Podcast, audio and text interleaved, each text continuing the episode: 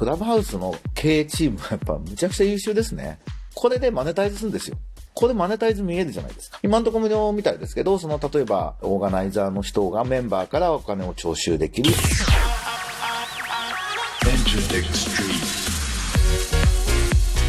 エンターテックストリーム。音楽プロデューサー、そしてエンターテックエヴァンジェリストの山口のりかずです。今とこれからのエンターテインメントテクノロジーのホットトピックスについて一緒に考えていくこのプログラム。最近のニュースを紹介しながら僕なりの解説を加えていきます。10分ちょっとの短い時間ですが、どうぞお付き合いください。まず、クラブハウス。音声 SNS で話題沸騰のクラブハウスですが、ちょっと感心しました。クラブハウスに誰でもクラブが開設できる機能が実装されたのでっていうニュースが、記事がいろんなところに出てます。ブログとかで開設の仕方とか書いてある記事とかあるので、チェックしてもらうといいと思います。僕は徳力さんっていう方のノートで知ったんですけど、まあ、定期的に開催したい番組があったり、まあ、コミュニティを作りたいなどのアイデアがある人は、このクラブっていう機能を作るといいということなんですね。僕は何に感心したかっていうと、このクラブハウスの経営チームはやっぱむちゃくちゃ優秀ですね。これでマネタイズするんですよ。これマネタイズ見えるじゃないですか。今んとこ無料みたいですけど、その例えばオーガナイザーの人がメンバーからお金を徴収できる仕組みを実装するとかっていうのが、今までのクラブハウスの仕組みってちょっとお金どこに入れるの？広告モデルそもそも SNS 難しいし、音声だしっていう中で、これまあ要するにまあ、ある種のファンクラブというか、音声オンラインサロンじゃないですか。なんで、あ、ここにマネタイズくっつけていくんだと。だこれまですごくブランド上げながら、話題作りながら、いいユーザー、イノベーター、情報発信力のあるユーザーをバーッと集めていって、その人たちに、まあ、る種音声オンラインサロンをやらせて、そこのマネタイズの仕組みを作ってあげることで自分たちも手数料を取るっていうこれやることなんですね、きっと。まだそう発表ないみたいですけど、まあ間違いないと思います。いや、やられたなと。まあ今から SNS やるとすると、このくらいやっぱり巧妙にフェーズを切ってポンポンポンポンってやっていかないといけないんでしょうね。これでマネタイズの機能を実装してそれが使われていけば、これ一気に株価も上がると思いますね。感心しました。僕はそんなにクラブハウスやってないんですけど、あの、一緒にニューミドルマンコミュニティやってる脇田がハマってやってるんで、クラブ作らせたいなというふうに、これを読んで思ってます。クラブハウスでもお会いできればと思います。次のニュースは、Z ホールディングスと LINE の経営統合。これが正式に決まって戦略方針説明会があったというテッククランチジャパンのニュースです。AI に5年間で5000億円投資し、4つの集中領域に取り組むみたいなことがなっていて、もう非常にこの Yahoo と LINE の統合はものすごいポジティブに受け止めてます。あの、まあ、GAFA 対抗みたいなね、日本で GAFA に負けないためにみたいな言い方をされてるし、まあ、そういう側面も頑張りたいですけども、まず、こう、日本のメディアコンテンツ産業、IT 産業に柱ができたと思うんですよ。で、そこを牽引する軸になる会社が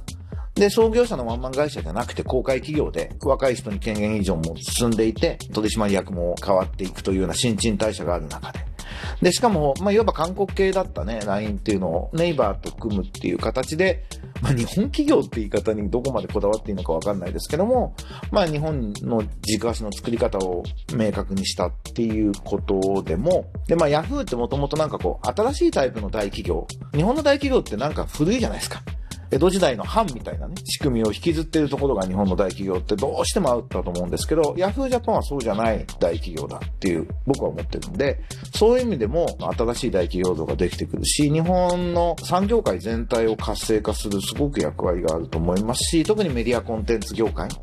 僕はあの、スタジオエントレとしても、ぜひあのエンターテックのスタートアップ、この AHD っていうんでしたっけ？この会社に出資してもらったり、応援してもらったり、エグジットさせてもらったりするような、そういう会社を作っていきたいなと、連携していきたいなというふうにポジティブに思ってます。それからですね、NFT の話をちょっとしようと思います。ノンファンジブルトークンという、今ちょっと一部の新しいもの好きが騒いでいるっていう言い方していいのかな。あの、ブロックチェーン技術の中で、イーサリウムという種類の仮想通貨というよりは、もうちょっとスマートコントラクト、契約が自動にできるっていうようなことがやりやすいものなんですけど、そこのイーサリウムの技術を使って、希少性だったり、これしかないよ、唯一無二これだよってことを証明したりするってことができるので、アーティストが自分の作品をデジタル作品にこれは1個しかないです、みたいなことを付けられて、取引ができて、転売もできて、という、まあ、アート的なね、作品が多いんですけど、それの流通にプラスが、非常にスムーズにすると、新しい、ま、市場を呼ぶっていうことなんですよね。これは本当にあと、あとはなんか、この NFT をやり取りする、その設計が優れたプラットフォームが出てくるといいなと思っていますし、まあ、スタジオエントレ的にも、まあ、日本初の NFT マーケットみたいなことを、まあ、やれたらいいというか、頑張ってやるべきなんだろうなと。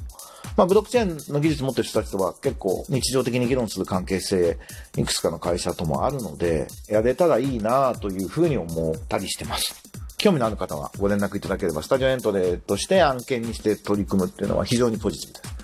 合わせて、イーロン・マスクの、イーロン・マスク氏の妻グリムスって見出しに書いてあって、これ、ジェンダー的にいいんですかね？人の紹介をまず誰々の妻っていうのってどうなのかなと思いますが、イーロン・マスクの奥さんのグリムスさんって人がアーティストで、ブロックチェーンの NFT 作品で600万ドル。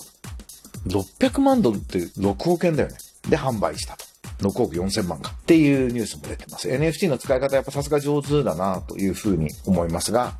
えー、NFT トークンっていう新しいブロックチェーン技術の使い方エンタメというか、まあ、主にアート的な作品の流通だったり、アーティストへの還元の方法として、今非常に注目されていると思います。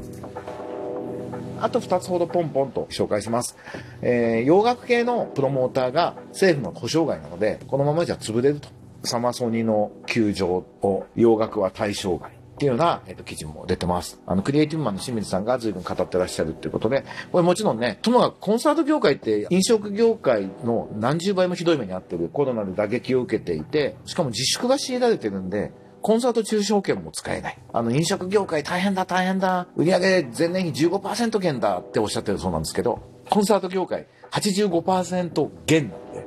もう本当にシャレにならない大変なことなんで、もちろん日本全体で考えていただきたいですし、洋楽のプロモーターっていうのもその対象に入れていくっていうのはもちろんぜひお願いしたいことだなと思います。その上で音楽業界側としてここでやっぱり顧みなくちゃいけないなと思うのは自分たちの価値っていうのを音楽が好きな人、夏フェスが好きな人以外に自分たちがやってることっていうのが日本の産業にとって日本の文化にとって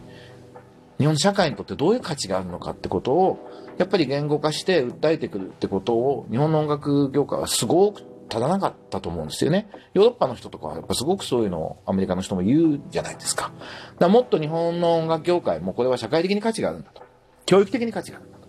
そういうことをちゃんと言語化し、実際行動もしていくってことをやっていくきっかけに今回のコロナ危機っていうのは、社会に助けてくださいって言うんだから、助けてもらう資格がありますと胸を張らなくちゃいけないと思うんですね。で僕はあると思うんですけど、そのことをきちっと説明、主張できてなかったなというところを反省しつつ、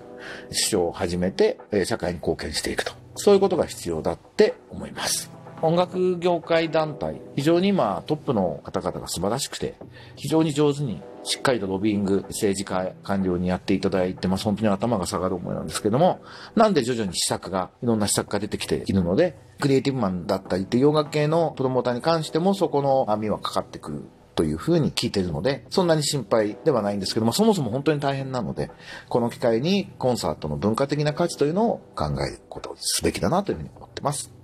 えー、それから最後に、文化庁長官、徳田俊一さん。これびっくりしました。徳田俊一、ピンクレディーの人ですよ。てかもう、僕の世代だともう、ヒット曲だらけの大先生で、ジャスダックの会長もやられてましたけれども、文化庁長官ですよ。ちょっとびっくりしましたが、まあ、あの、文化庁ってどうしてもこう、伝統文化みたいなものの保護に力点が寄っていて、でも一応、著作人説権の分配は文化庁長官が、みたいな座組になってて、ちょっとそこに違和感があったんですけど、要するに産業としての文化、ポップカルチャーみたいなものにも文化庁もちゃんと取り組みますよというのが、この、要するに流行歌の作曲家ですからね、歌謡曲の作曲家の先生を長官にするっていうのは、まあそういう意図、産業だねと。もう文化も産業だと。もちろんポップカルチャーだと。いう意図だとすると、僕は大歓迎だと思います。伝統文化やクラシックだけが日本の守るべき文化ではないってことを文化庁が考えてしっかり産業施策みたいなのが文化庁は下手なんですよね。そういうことにしっかり取り組む機会にしていただけるといいなと。そんなことを思いました。